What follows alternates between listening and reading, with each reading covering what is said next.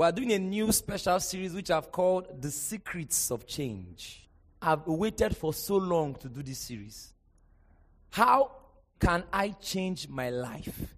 How can I move from where I am to where I ought to be to make progress? How can I? What are the secrets to change? And listen, we are not doing this series because there is nothing else to teach. And that's why I want to do what I want to do. I want to show you that in Christianity, there is an established curriculum of development. Painfully, many have not. In fact, some things I'll be saying today, we'll be looking, some of you here for the first time. Many have not subscribed to it. Some of them don't know about it. They've never heard anything about it. How many of you were around during the discipleship service class when Pastor Wisdom was teaching? So let's open the Hebrews 6. Hebrews 6. You know, it's can better, so we can flow. Praise the Lord. Hebrews 6. Or let's start from Hebrews chapter 5, from verse 12. Let's take 12 to 14. Hebrews 5, verse 12. Everybody, one, two, three, go. Hebrews 5, verse 12. For when for the time ye ought to be teachers, ye have need, I won't teach you again, that we and I become such as have need of milk and not of strong meat. I remember reading this verse. And I was so struck by that phrase, first principles. Why was I so struck about it? Because I'd had an encounter that in, engraved that w- phrase on my heart, first principles. So my mom went to meet a certain big man in presidential hotel. And then I think I was in SS2. And so I had to follow her with, a, with my school uniform. And I went to with her. And this man, as I then was 72 years of age. Quite an old man. 72. So he looked at me and said, Schoolboy, how are you? I said, I'm fine. What class are you in? I said, I'm in SS2. He smiled. He said, Ah, they call it SS now. That time they used to call it from one, from two. He said, Can you solve the quadratic equation from first principles? I said, I can solve the quadratic equation. So how do you solve it? I said, use the formula. Minus b plus or minus square root b square minus 4ac over 2a. He said, no. That's the formula. What's the first principles? I said, ah. You know where somebody punctured your balloon? And I was like, first principles. He said, if you don't know it from first principles, you don't know it. That's his baritone voice. If you don't know it from first principles, you don't know it. He brought out a white sheet of paper. He left my mom that came to see him, left their matter and faced me. And I was just standing there. You know that kind of feeling? And big man, his protocol people there, you just feel like, oh God, I just I just feel my hand. Maybe if I did this now, it would have given me 500 naira. you know, growing up, 500 naira was one, one billion. No. Not now that Sapa has changed things. so he said, You know what? I will fix another meeting. You will come and show me how to solve this thing from first principles. And I went back that night, reading the whole textbook, and I saw completing the square method. Oh, so it was completing the square method that gave birth to the formula. Ah, I crammed the whole thing. Till today I can solve it. And the next time he fixed the meeting at the government house, then Amaechi was still governor. I went to government house to show completing the square method. And so I read this verse and I saw first principles. First principles. Wait, so I had to start reading closely. Because I'd been a Christian for years before then. I'd never seen that word first principles. I've never heard anybody tell me about first principles. Okay, what is about? Let's continue. It says, when you ought to be teachers, verse 12. Ye have need that one teach you again, which be the first principles of the oracles of God. Oh, so there are first principles in the oracles of God. You see, many people take spiritual education in order eh, take spiritual education lightly, but they don't take any other education lightly. Just imagine as a parent. Imagine you raised your child without knowing how to count one, two, three. Imagine you raised your child without knowing how to recite A, B, C, D. Then, two letter words, AT art. G O go. Then three letter words. Then four letter words. The same thing applies in the spirit. Learning to pronounce, learning to talk. See, when we are talking about this in speaking in tongues and all of those things, those things are basic. Those are, those are still basic. Then imagine the journey from nursery 1, nursery 2, nursery 3, primary 1 to 6, GS 1 to GS 1 to 3, SS 1 to 3. He's still not ready to, for the labor market. He's still not ready. They will say he has O level. Ah, all those things O level. Physics, O level. hey. See, today, eh, sometimes you see some things in physics, eh? It's not straightforward. They will tell you that when water is melting from zero to three is normal. By, by, by four degrees, it becomes different. They will tell you the anomalous expansion of water. Even that one, he say it's not O level. As you can see, your pastor goes to school. And I did not just go to school, I was a teacher then. Even then, I was a teacher. That's so as difficult as that thing is, you're still calling it O level. Ah. Then you will not spend extra four years. When he comes out, he has a degree. That is the that is the he has received the basic. He can are you with me?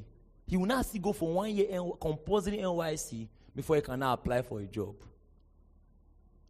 That's roughly 14 to 16 years of educating the mind to be ready for the labor market. How much more spiritual growth?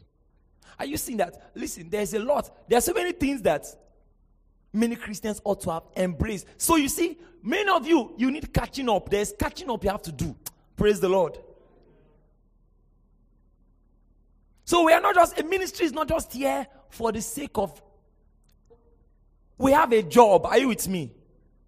Verse 12.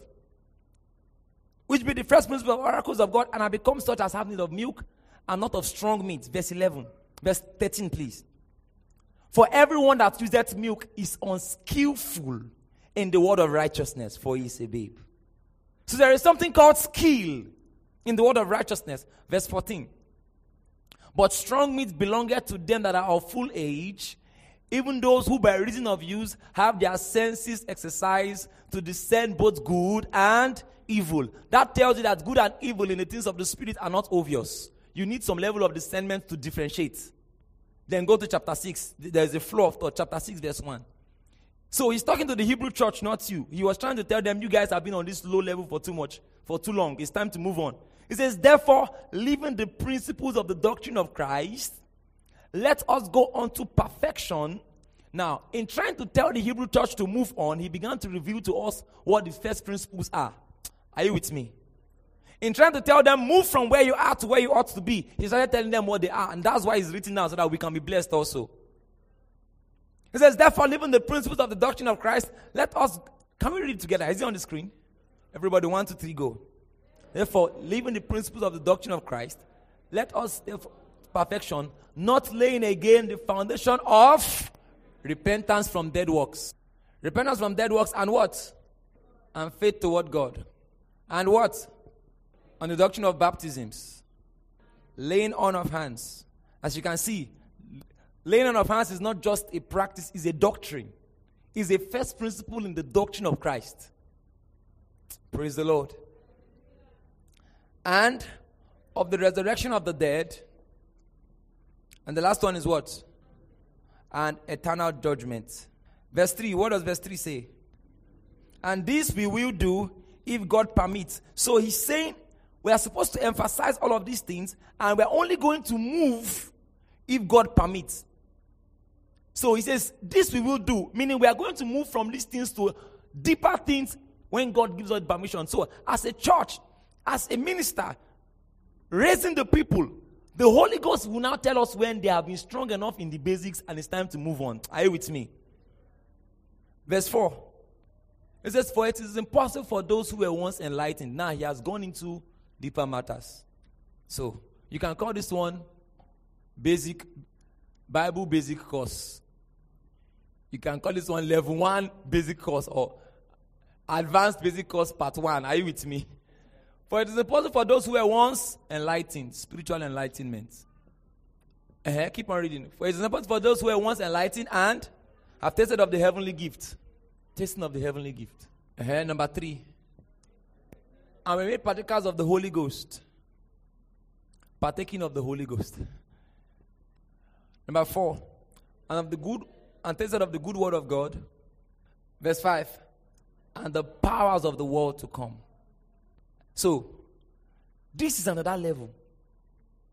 Most of what we did in Bethel has to do with this spiritual enlightenment, tasting of the heavenly gift.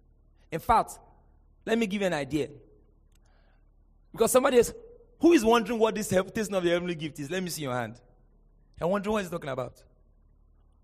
So the Bible says that if our body of this earth be destroyed, we have a gift reserved for us in the heaven. He was talking about the new body we'll receive. You see that in 2 Corinthians chapter 5 from verse 1. It says, If our body be dissolved, we have a heavenly gift. Everybody read 2 Corinthians 5 verse 1.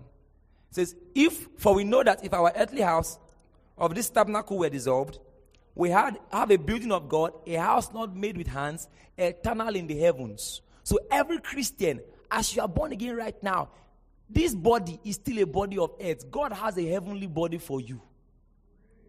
But he's telling you that right now you can taste of it. It is true you cannot enter the fullness of it until Christ comes, but you can taste of it. This is where healing falls under. So the Holy Spirit on earth is God's foretaste of what we are supposed to have in heaven. The healing experience, the, the health experience in heaven. He wants you to taste of it right now. So much under this. Some of the things we teach the way I break down the Bible, the good word of God. So, why am I showing you all of this? There is work, all of this. Basic level one, basic level two. After this, I even see some other things. So, when we are talking about secrets of change, it's not because there is nothing else to do. But you see, there are some things that believers need to know, learn, and master. Are you with me? The things that will move you from one level to the other. Secondly, the reason we are teaching this is not because the gospel is not paramount on our hearts. Instead, it is because the gospel is central to us. Are you following me? I know somebody's wondering what is pastor teaching today. Just follow me. Hallelujah. What did I say? The gospel is central to us. After me, the gospel is central to us. And I think I need to start from there, the centrality of the gospel. Because many Christians, they know about secrets of change. See, this I'm going to teach on secrets of change. You have heard them before. But I just want to emphasize them because the Holy Ghost is asking me to emphasize them. Are you with me? Then many of them they know different mysteries and principles on how to move forward, but the very thing on the mind of God, eh? They don't understand it. And that is why sometimes even the things they think, the keys or the principles they think they are working on, don't even seem to work. The Bible says, if the foundation be destroyed, what can the righteous do? You need to understand that there is something central on the mind of God. It is the gospel. Say after me, the gospel. So I will start from there. And dovetail into the secrets of change, the one we can take for today. Say with me the centrality of the gospel. The gospel is also known as good news. It is the message of the Bible. Is what the Bible teaches. Yes, the Bible talks about breakthrough, the Bible talks about secrets of change, the Bible talks about divine intervention, but the message of the Bible is the gospel. So, quick definition what's the gospel? The gospel is that God has accepted the sacrifice of Jesus as the ultimate payment for sins. The gospel is that God has accepted the sacrifice of Jesus as the ultimate payment for sins and bestows eternal life on all who believe. You missed a place to shout glory. As a Christian, it needs to be deep seated inside of you. A deep seated understanding of the gospel of Jesus Christ. Because the gospel is the reason why we do everything we do. Are you following me? The gospel is the reason why we do everything we do. Say after me, the gospel is the reason why we do everything we do. The gospel begins with the fact that God is good, God is just, God is holy, God is perfect, but men are sinful, men are depraved, men are not perfect, men are unjust. Not because God made them that way, but because they chose that way. So, what will a good God, a God who is high in holiness, a God who is perfect, a God who is full of justice, do with men who are full of darkness? If you understand this, you understand that the church, first and foremost, has a rescue mission. The day Adam disobeyed God and ate of that fruit, and the Lord said, The day you eat of this fruit, you will surely die. Adam died. And the death was spiritual. It first happened in the spirit, and over time it happened in the flesh. Moffatt's translation, a deeper translation before all this, our King James, reads, In the day you eat of the fruits, in dying you shall die. Let me tell you something. Anybody who has not received Jesus Christ into his heart and the eternal life that Christ gives, he may look so fine. He may have a very handsome um, face. He, he may have a fresh haircut. She may have a Coke bottle figure eight, but she's dead. He's dead. He's a walking corpse. Every time you see the news, somebody was killed, somebody was raped, uh, 80 billion naira stolen by so and so accountant. Anytime you hear things like that, it's a reminder that men are dead. The fruits of darkness will keep on coming out of them. Are you with me? It's a reminder that all those people you are seeing, they are walking corpses covered by a, a good body. That over time, see, when you see people die, eh? Like somebody dies, breath leaves the person, is proof that what God said is still true. Because man was not, God did not plan for men to die. This thing is so serious. It's so serious. The problem about it is that it's in the spirit. So you don't really get it. When they say uh, uh, he's there spiritually, to you, the, the response of God to the depraved men is what? Justice. Say after me, justice. He's going to punish them eternally. That's the idea of eternal judgment. That the consequences of our deeds are eternal. This thing will last forever. And God knows that the judgment is not just when a man falls down and dies on the earth. When he dies physically, he will go and die eternally. There is a teaching that says when people die, they go to they do purgatory. purgatory is not biblical. Study the Bible. That in purgatory, somebody can pray for them. And when you pray for them, if the prayer can reach enough, you can bring him from, even if he has done evil, you can bring him from there. No, it's not like that. It's not like that. Read all the, the, the biblical examples of purgatory. You'll be, you'll be shocked. Luke 16, verse 16. Or not Luke 16, verse 16, but it's in Luke 16. The rich man, Abraham, the rich man, and um, Lazarus in Abraham's bosom. What happened? At that instance, eh? As at that time, oh, can I really say this? But I will explain. As at that instance, nobody has gone to heaven. They were in a place called Hades. Inside Hades, God already separated them. Inside Hades. The rich man was already in, in a place of torment. Are you with me? And Lazarus was already in Abraham's bosom inside Hades. So the judgment is immediately. The Bible says it is appointed unto men once to die, and after this, what? The judgment. After this, the judgment. The judgment happens immediately. There is no space for God to re, to recheck the file. There is no. Lo- what did the Bible say? The Bible said that when the rich man died, the angels, actually, the angels of death, the spirits of death, they came and carried his body. Immediately the person dies. Look at Moses. When Moses died, what happened? The Bible says the devil came immediately to collect his body. It means the devil knew that anyone who is not saved, it belonged to him. You don't understand. There is no space for purgatory. Once a person dies, once the child of God dies, the angels of God come. Once a, a, a, the child of the devil comes, the father comes. the angels of darkness, they, they come and collect the body. And that's not just talking about your physical. When we go out to preach the gospel and we are doing outreach and we are sharing tracks, it's not just a church growth strategy, it's a rescue mission. Tell anybody the centrality of the gospel. But you see, God, in as much as He is just and a perfect judge and will met out justice, He's also love. So, how will He watch His creation just waste away like that for eternity? He must do something.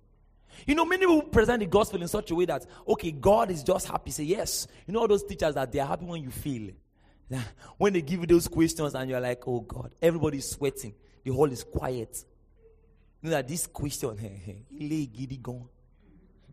No hope. Game over, closed. And the teacher will just pass. Say, I told you. Read your book, read your book, you know read. Arrow of God. read your book, read your book, you will not read. People that were in the same department with me. This statement I made, arrow of God, they can't. It is well. God is not like that. Every single soul that dies without the gospel causes him to bleed. Go far. Imagine you have children. And somehow, somehow, you are a judge. Maybe you are the Chief Justice or the Senior Advocate of Nigeria, and something happened. Three of your children were involved in a financial fraud or they were involved in a murder case. They killed somebody to do money ritual. Then you have to be the judge to judge the case. And you have to sentence them to death. Won't you be looking for a way to Yes, you know you are a judge, but you are looking, you have to, you will start thinking, how can I, how can I arrange this thing to get them free? Your wife will even hold you and say, please, oh great judge, do something. You'll be thinking, okay, maybe I can. That's the same thing God was doing. What can I do? How can I save these people and still be right in doing so? Are you following me? Because as a chief justice of Nigeria, there is no way you will save those children without being without thinning your hands. But God, who knows how to justify the ungodly and still be just. Mm. So he came as a man in Jesus, took the death, the eternal death that you're supposed to die. So all the death you would have died for eternity, because God is, you know, time, God does not live in time, time lives in him. So if he does something once, it can affect all eternity. So he became a man. So that when he dies that death, that's one death to pay for all eternity. When he goes to hell once, when he descends into hell, that one descent into hell can pay for your going to hell for all eternity. So he that believes in him will not go to hell. Are you with me? Are you understanding the gospel? And when he's resurrected as a brand new man, anyone who believes in him, so the Bible says, if any man be in Christ, he's a new creature. Now, it, this is the message everybody must hear. This is the rescue message that if a person believes this, he will be set free. Second Corinthians 15, chapter 5, verse 15, please. Say after me, I believe the gospel. Say after me, I trust in the gospel. Second Corinthians 5, verse 15. He says, it's interesting, it's better interesting from verse 14. Can we start from verse 14? It says, For the love of Christ constraineth us Better put, the love of Christ motivates us. Because we thus judge, we have come to understand. That's we, we thus judge.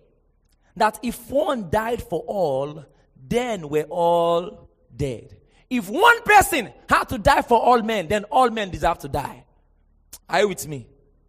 Because we have come to understand that if one died for all, then we're all dead. Verse 15. And that he died for all, that they which live should not henceforth live unto themselves, but unto him which died for them and rose again. No wonder the Bible says, For the wages of sin is death, but the gift of God. What did you do to deserve this? Nothing. It's just that He loved you. So He beckons on all the world to open their heart and receive the gospel. Believe and you will be saved. Trust in Him and you'll be saved. And that He died for all that they which live on, live should not live on henceforth unto themselves. So after you've received this message, you cannot but take up a responsibility to share this message to others. Are you with me? Are you with me? He says, and that he died for all, that they which live should not henceforth live unto themselves. Who are the they which live?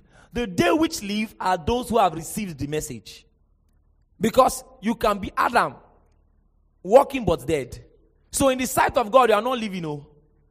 You are a walking corpse.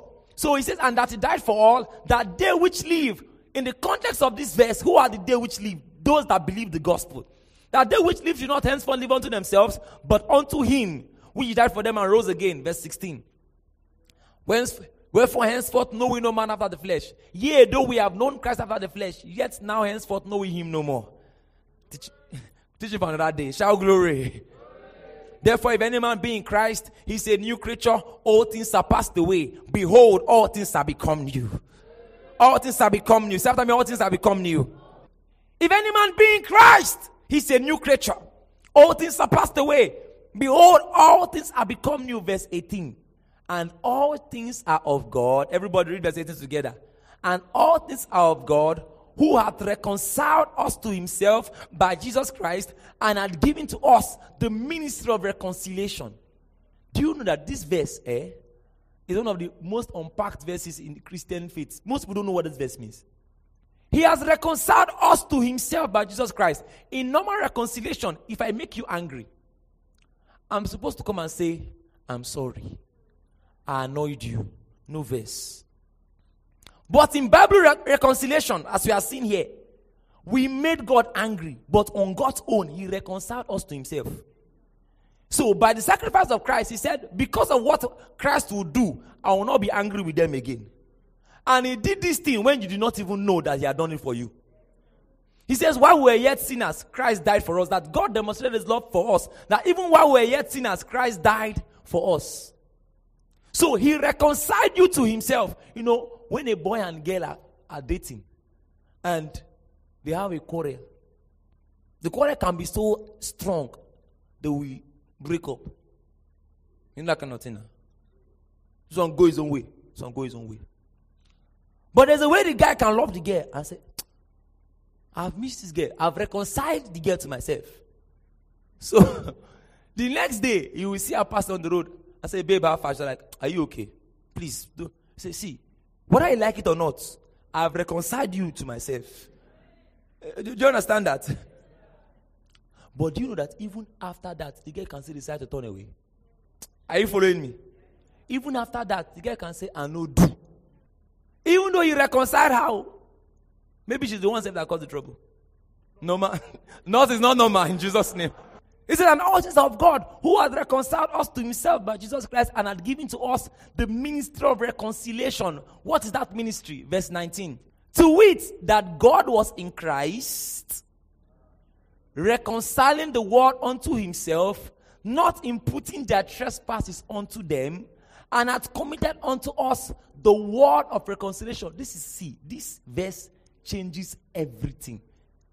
That means if I'm preaching the gospel and I'm saying something like this, all of you wearing a ring, the fire of God is coming to consume you. Sister wearing trouser. Oh, sister, where did you come from last night? Brother, do you know that I'm saying something, but that's not the gospel? Because if you want to follow this thing, he's saying to wit that God was in Christ, reconciling the world unto himself not imputing their trespasses unto them, and had committed unto us what? The word of reconciliation. What's the word of reconciliation? Verse 20. Okay, that word is still down, but this verse 20 is taking, is taking time. So let me stick with verse 19. Go back to verse 19. So, he has committed unto us the word of reconciliation. That means God has reconciled the world to himself but we are the ones to tell it. God has done it, we tell it. Are you with me? So, what is the ministry of reconciliation? What's the scope of the ministry of reconciliation? It is that God was in Christ, He reconciled the world to Himself. He did not impute their trespasses onto them, and now He has told us, Go and tell them that this is what I have done. Is it making sense? Are you following me? Somebody is thinking, Pastor, I thought our topic is secrets of change. Follow me. Follow me. Are you with me? And had committed unto us the word of reconciliation. Verse 20. It says, Now then, we are ambassadors for Christ. Ah, say after me, an ambassador for Christ. It says, Now then, we are ambassadors for Christ, as though God did besiege you by us. So it's as though God is coming to every man, but he come, he's coming to every man inside people. Whenever you go on evangelism, you are doing your ambassadorial duty. Now then, are we ambassadors for Christ, as though God did besiege you by us? We pray you in Christ's stead. Be ye reconciled to God. Remember the example we gave. The guy has reconciled the girl to himself. The girl has refused. Say, I don't want. The guy says, You are not angry with you again. I've reconciled you to myself. That is what God has done. But when the guy has tried and tried and he's seen that his own job is failing, he will not call the girl's friend. Say, Evelyn, come, see. Go and beg her. Tell her that I'm not angry again. Tell her that I cannot sleep. That I'm thinking about her. So the evening goes and tells the other lady, Be ye reconciled to Uche. Uche has reconciled you to himself, but be ye reconciled. So we go and tell people, He has paid for your sins. He's not angry with you again. If you reject what He has done, you will have to pay for yourself. For. Oh. But He has done it for you. Why are you wasting time? Be ye reconciled to God. Are you with me? Is it making sense? You know the funny thing? Many people, you are telling about Christ, they're like, eh, what is it? They don't know. So our job is to make them know. That's the job of ministry. And it concludes in verse 21. For he hath made him to be sin for us. Say after me, he was made sin for me. For he has made him to be sin for us who knew no sin. That was what made him a perfect ransom. He committed no sin. He lived a perfect life because he was God in the flesh. Listen, he took on flesh. There were many temptations for him to sin, but he refused. He committed no sin but died as a sinful champion. So that those of us who were sinful champions, we can come into the blessing of those who were saints. For he was made sin for us who knew no sin, that we might be made the righteousness of God in him. Hey, I have been made the righteousness of God in him. I have been made the righteousness of God in him. Glory!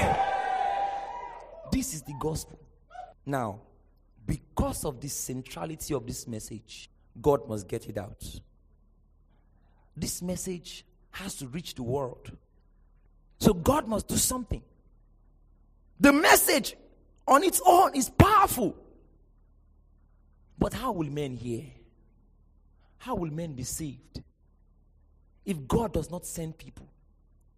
Are you with me? The book of Romans says, How would they hear except they be a preacher? And how will there be a preacher except they be sent? It is on the basis of these sending mandates that your story must change. Did you hear what I said? Listen, the centrality of the gospel is what makes sure that you see this thing we talk about breakthrough, increase, change. If you know how much God needs to get the gospel out, you have to be tired of being small. Did you hear what I said? How can you preach the gospel when you are dying of sickness? See, the part of the problems, 50% of the problem in the faith today is because many people who are who ought to be soldiers of this message, they are struggling with issues of life.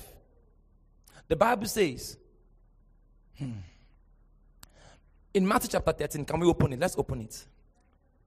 Are you following me? Matthew 13.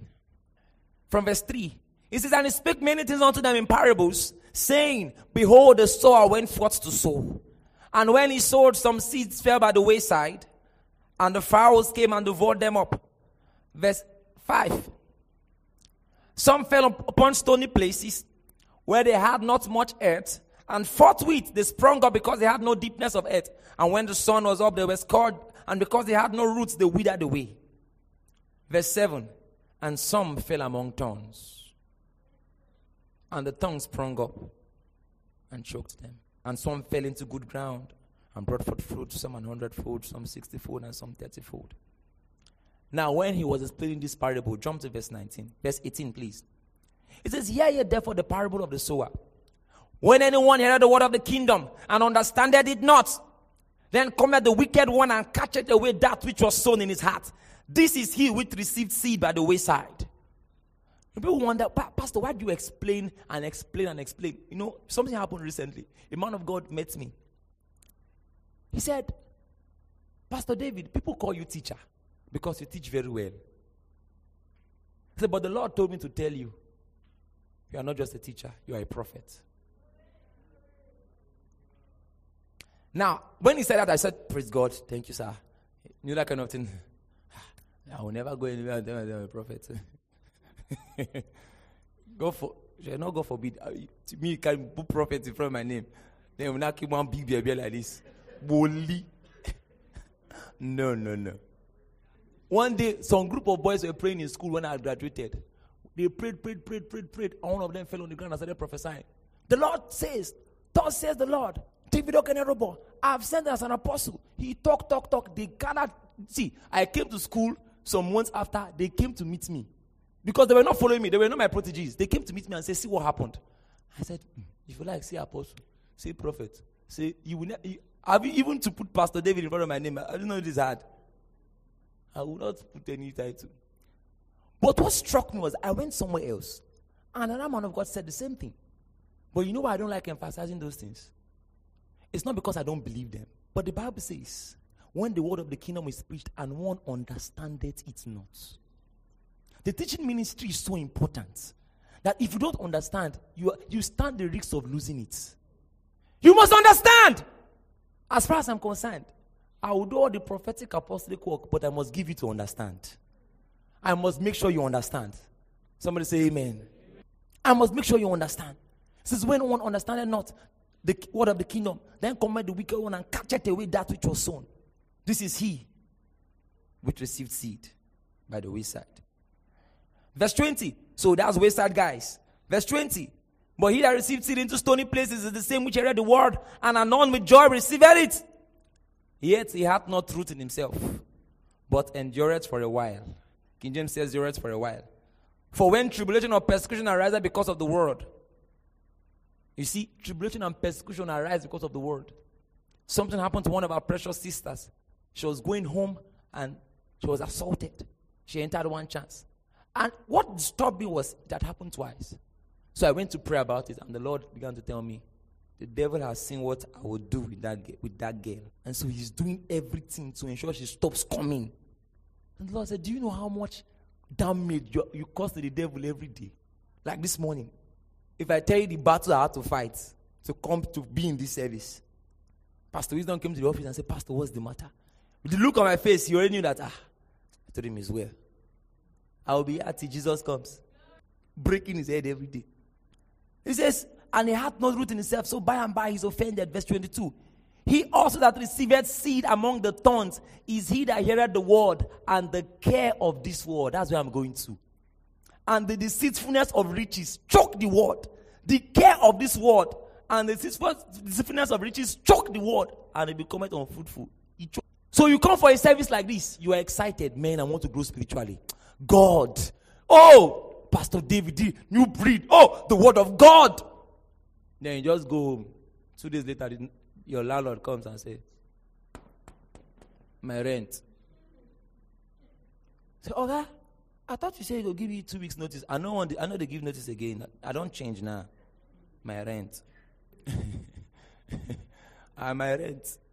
You start battling with your rent. You go to the office. Promotion since work, work, work, work, work. No promotion. You try to do one business.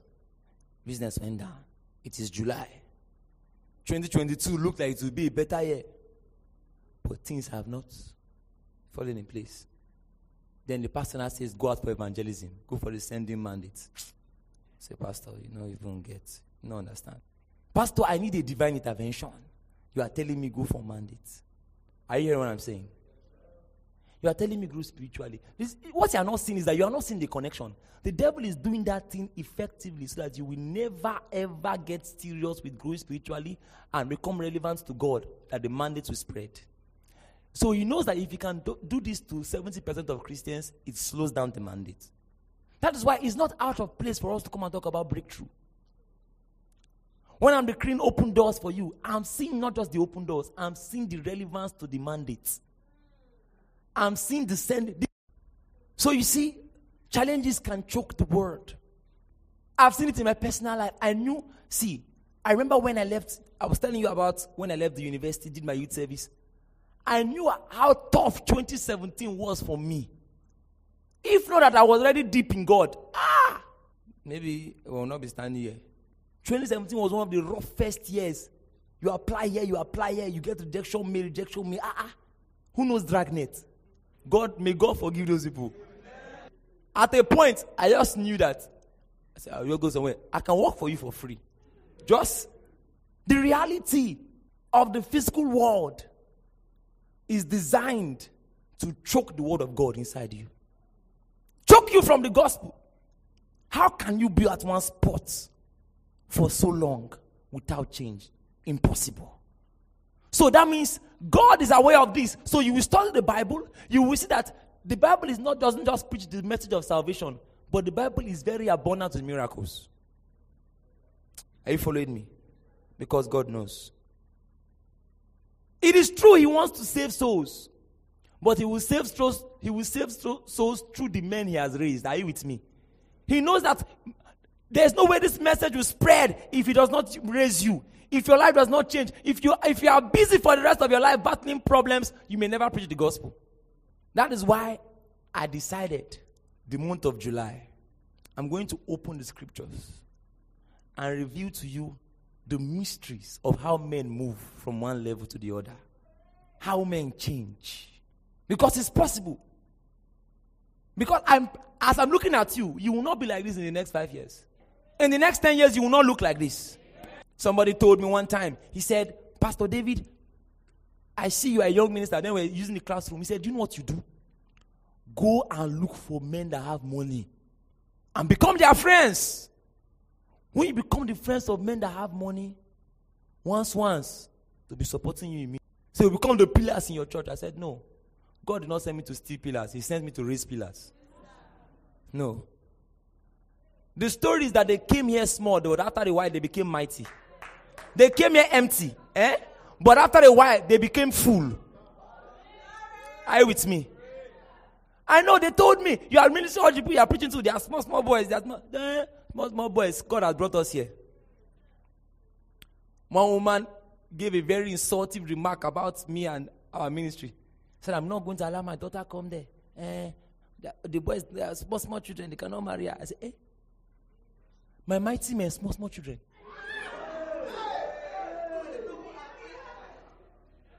They don't know. Because in a short while, your hand will sign the checks of millions and billions. In the name of Jesus. Believe it, oh. I'm not even joking. I'm not even here to excite you. Because God sent me. I didn't come here to excite you. If you like, don't believe. If you like, walk out and think we are joking. You will come back and hear. When we started the church, a man came we invited him. He sent his children. He sat outside. He says the children's church. When we moved to LA Kings, he said, Hey, he called me, said, How are you doing it? I said, God sent me. They don't know. I want to beg you this month, everything we are going to teach, please hold it like your life depends on it. Hold it. Because, like John, John said, That which we have seen, which we have handled of the word of life, that which declared to you. I'm telling you what has worked for me and what will keep on working till Jesus comes. There are things that if a man holds and takes seriously, he must change. He must move. I'm not even trying to brag. But by the grace of God, everybody that followed me in the past 10 years, when I look back, they are all in they are all on top. All. One of my sons name withheld. He was sharing with me, he said, Sir, I just got a job with Microsoft.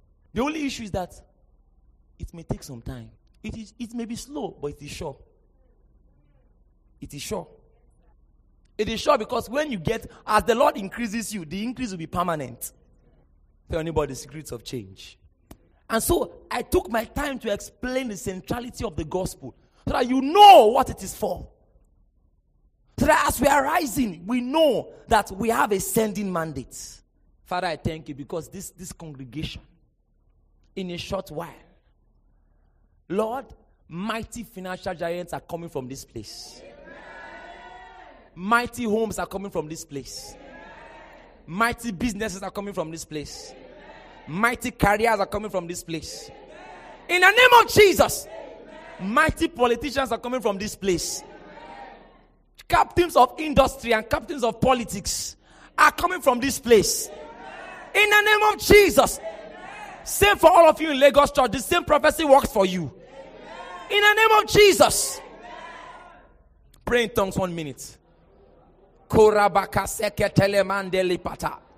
Kibarabaka shakalamande rekete. Keberekete peleke shigabadade. Zeparaka talamande. Etekete pelekete. Erekete pelekete. Ropoko topeletete. Upon this mountain, charlatans shall become champions. Paupers shall become princes. Upon this mountain,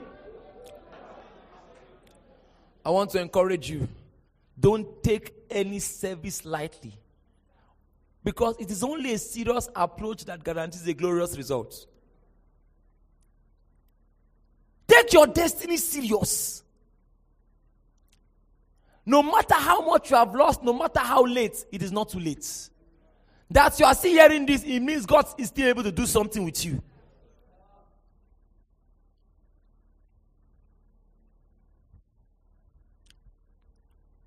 Praise the Lord. I remember a quote I always said when I was in school. I said, Don't write off any man. That a man is still breathing is that it means that God has not given up on him. Oh. Listen, before anything else, you must understand that the major influence on the physical world is the spirit realm. And this is something a believer must take very serious. The major influence on the physical world is the spirit realm. Galatians chapter 6. Use G sharp or G. Galatians 6 from verse 7. Galatians 6 verse 7, what does it read?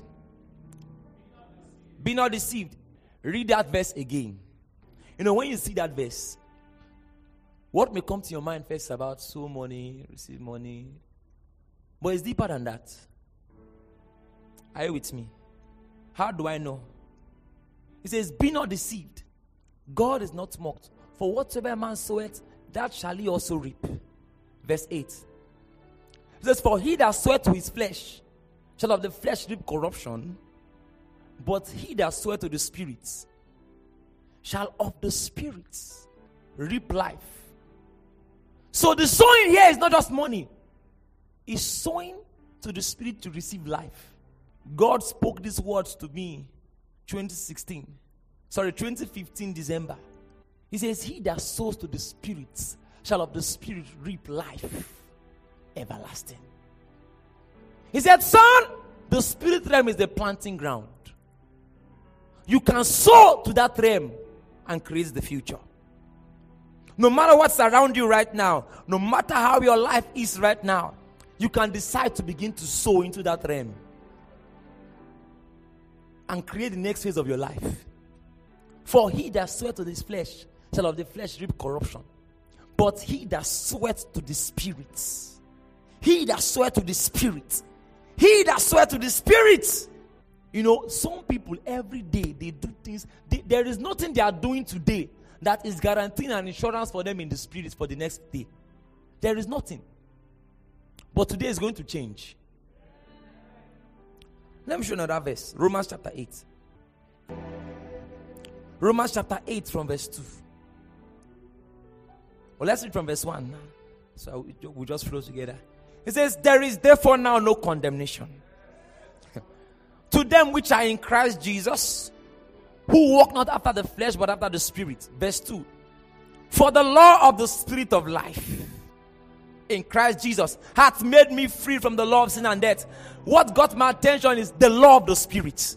He did not just say the, the Spirit has made me free from sin, sin and death. He says the law of the Spirit. that means you can engage the Spirit. It's a law. Ah.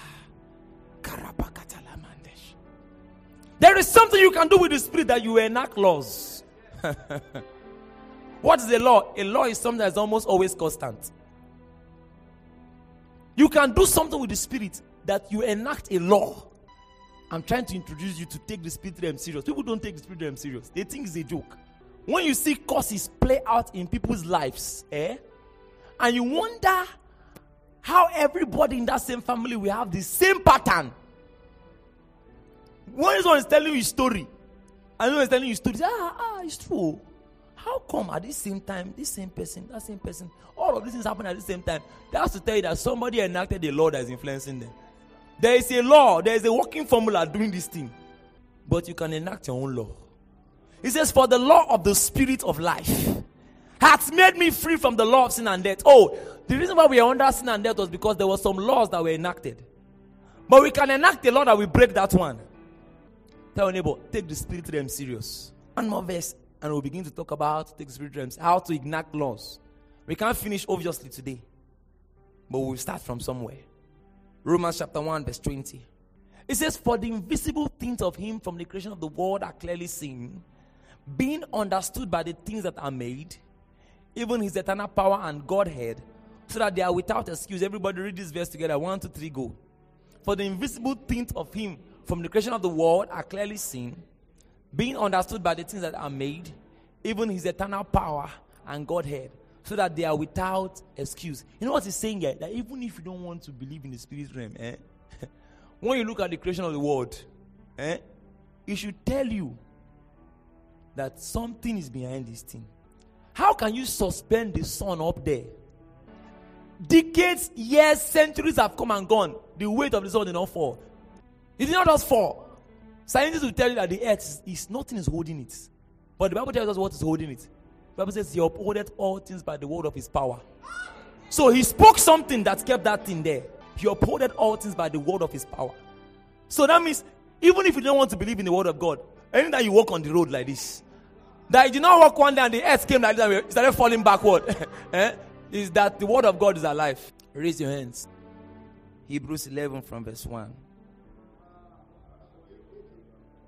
It says, Now faith is the substance of things hoped for, the evidence of things not seen. He said, For by it the elders obtained a good report. Verse 3. It says, Through faith we understand that the worlds were framed by the word of God. So that the things which are seen ah. Were not made of things which do appear. You know what I'm doing to you? I'm showing you that the invisible realm eh, has enough potential to make what does not exist to exist. Don't play, oh, don't play. Because some of us, we have made up our minds that I will not leave my destiny to chance. No, I will not leave my destiny to chance. This one I know, I will work it. That in the next 10 years, when you look at me, you say, ah, truly God made you. I will not leave my, tell your neighbor, I will not leave my destiny to chance. Through faith, we understand that the walls are framed by the word of God. So that the things which are seen we're not made of things which do appear. That means I can engage spiritual laws. I can engage invisible things that will make the invisible become visible. Tell me about the law of the Spirit.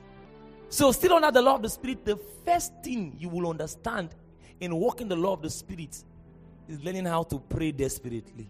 You, you will learn how to pray desperately. I'm not just talking, I'm not talking about chikwi chikwi pray. I mean pray desperately. Something that when the spirit realm hears, you know, the Bible says, I, he said, Cornelius, your prayers have come to me as incense. The angel had to testify that that, that offering that Cornelius was doing, that prayer, it became an incense that heaven heard. You will learn to pray desperately.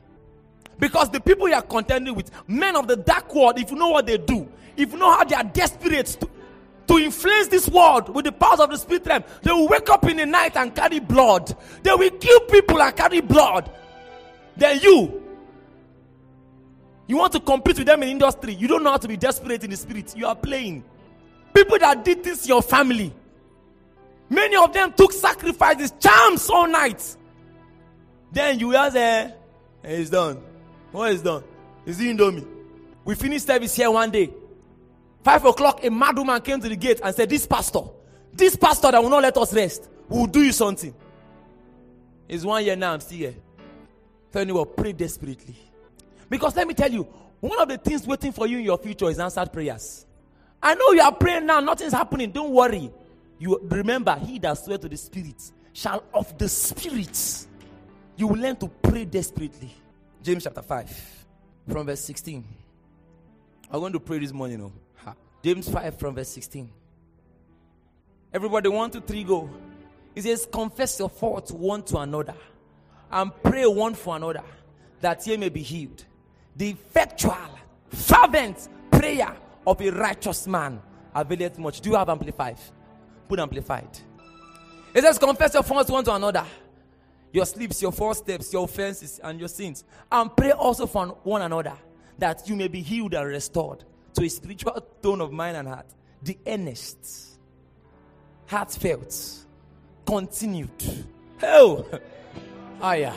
The earnest, heartfelt. Con- if your heart is not feeling it, don't think your future will feel it. Hey. Because out of the abundance of the heart, the mouth speaketh.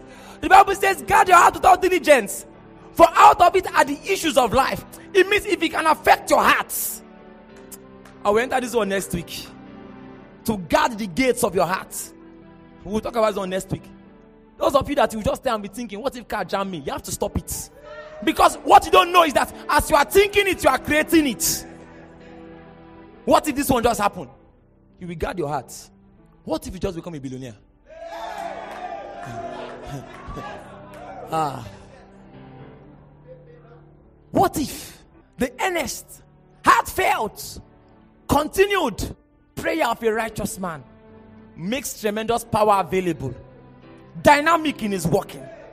Dynamic in his working. Ah. I'm not even trying to brag. I can tell you days, nights, kariakata parakashakata, mandarakata porekete, esiata. Make I've prayed, I've prayed, prayed, prayed. I, pray there's no more tongues again. His tears that continued. 2008. 2018, I mean, please. I was at a strong crossroad in my life. Where will I go? I know God has called me. How will I start? Where will I turn to? Do you know what I did? I was doing all night every day. Every day, all night. You know, so let me not talk about myself. Maybe you may not take me serious. Let me talk about somebody else. How many of you know Bishop Francis Wale Oke? So there was a time in his life where it looked like everything was going down. Ministry going down, family going down, money going down, health going down. Then the devil planned one scandal. You know scandal that you hear and you're like, ah, is it me you're talking about? He said, Do you know what he did? He started fasting and praying every night. He did it the first 50 days. Nothing changed. He did it 80 days, nothing changed. He did it 100 days, nothing changed. 120 days, nothing changed. 140 days, nothing changed. 160 nights of one night with fasting. But on the 189th night,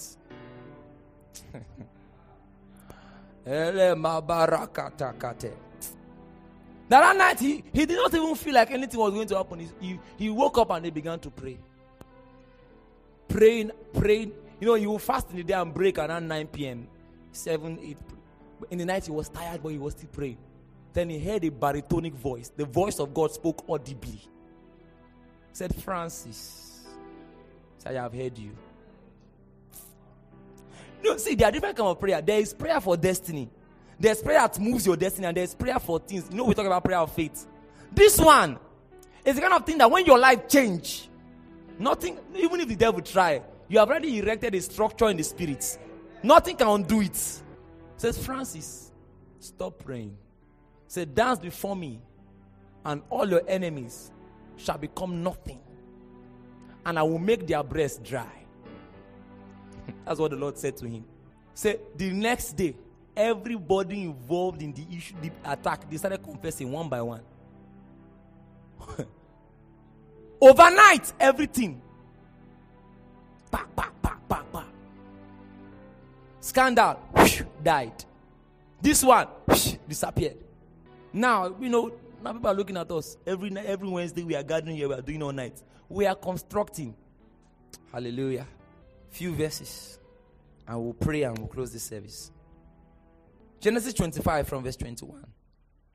The Bible says Isaac was 40 years old. Everybody wants three go. Don't stop it. When he took Rebekah to wife, the daughter of Bethuel, the Syrian of Pan around, the sister to Laban the Syrian, verse 21. And as entered the Lord for his wife because she was barren. And the Lord was entreated of him. And Rebekah, his wife, conceived. You know, when I read this verse, didn't God know the woman was barren? But the Bible says, and Isaac entreated the Lord for his wife because she was barren. And the Lord was entreated of him. And Rebekah, his wife, conceived. I pray for you. Every barren area of your life receives conception right now. In the name of Jesus. Finally, Genesis 32. Genesis 32 from verse 24. This was a crossroad for Jacob. The Bible says, and Jacob was left alone. And there wrestled a man with him until the breaking of the day. Verse 25. You know, some of you need to be left alone. You need to go back to that verse 24. Some of you, after this program, you need to go and tell yourself, three days I will fast. Something. I'm too ordinary for my life. I'm too ordinary. There needs to be more to me. In my walk with God, there needs to be more. And Jacob was left alone. You know why we tell people to fast? Fasting helps you bring you back to order. You check yourself. No. And Jacob was left alone, and there rested a man with him until the breaking of the day, verse 25. And when he saw that he prevailed not against him, when the angel saw it, he did not prevail against Jacob. He touched the whole of his thigh, and the whole of Jacob's thigh was out of joint as he rested with him. Verse 26. And he said, Let me go, for the day breaketh. The angel was telling Jacob, Let me go. And I will not let thee go, except thou bless me. And he said, What is thy name? And he said, Jacob. And he said, Thy name shall not called no more Jacob, but Israel. For as a prince, that has power with God and with men, and has prevailed. Verse 29. And he asked him and said, Tell me, I pray thy name. And he said, What? And there he blessed him. Praise the Lord. So I want to explain something here. When we read this verse, eh, most times, do you know what people think? People think that Jacob held the angel and they were fighting and they were fighting. I believe there was actually a physical angel. Are you with me? And Jacob was really holding him. But I don't think it was all about the fights. There was something more spiritual there. Are you with me? I believe it was prayer. See verse 30. And Jacob called the name of the place Peniel, for I have seen God face to face, and my life is preserved. You know, somebody saw this scripture and asked me, Pastor, Jacob called the place Peniel. Why need to call the program Camp Bethel? I'll tell you why. Why need to call the program Camp Peniel? And I'll tell you why. Go to Hosea chapter 12. Hosea chapter 12 from verse 3, you will see a prophetic parable there about Jacob and what happened here. So he's describing Jacob. He said he took his brother by the heel in the womb. Who knows the story of Jacob? Now, when Jacob was coming, he was the one that held his brother's leg. He took his brother by the heel in the womb, and by his strength, he had power with God. Verse 4 Yea, he had power over the angel and prevailed. He wept and made supplication unto him. He found him in Bethel, and there he spake with us. What's, what's, what's he saying? I thought it's Peniel that Jacob called the place. You see this thing that happened with Jacob where he held the angel. In the spirit, God still called it Bethel because if he prayed like this that first time, who's Okay, so many of you know around on Friday, Ash, where I did that teaching. Remember, it was at Bethel where he first had an encounter with God. It was at Bethel that God encountered him. Meaning, if he prayed like this that first time, eh, he would not have had to waste all that long time. So even though he prayed now, after 20 years, seven years for for Rachel, seven years for Leah, then six years for his wages. After 20 years, he now got to somewhere and prayed. God still called it Bethel. Because if you prayed like that that first time, maybe you will not have. The day you wake up to desperate prayer, the day, that's the day you have woken up to destiny.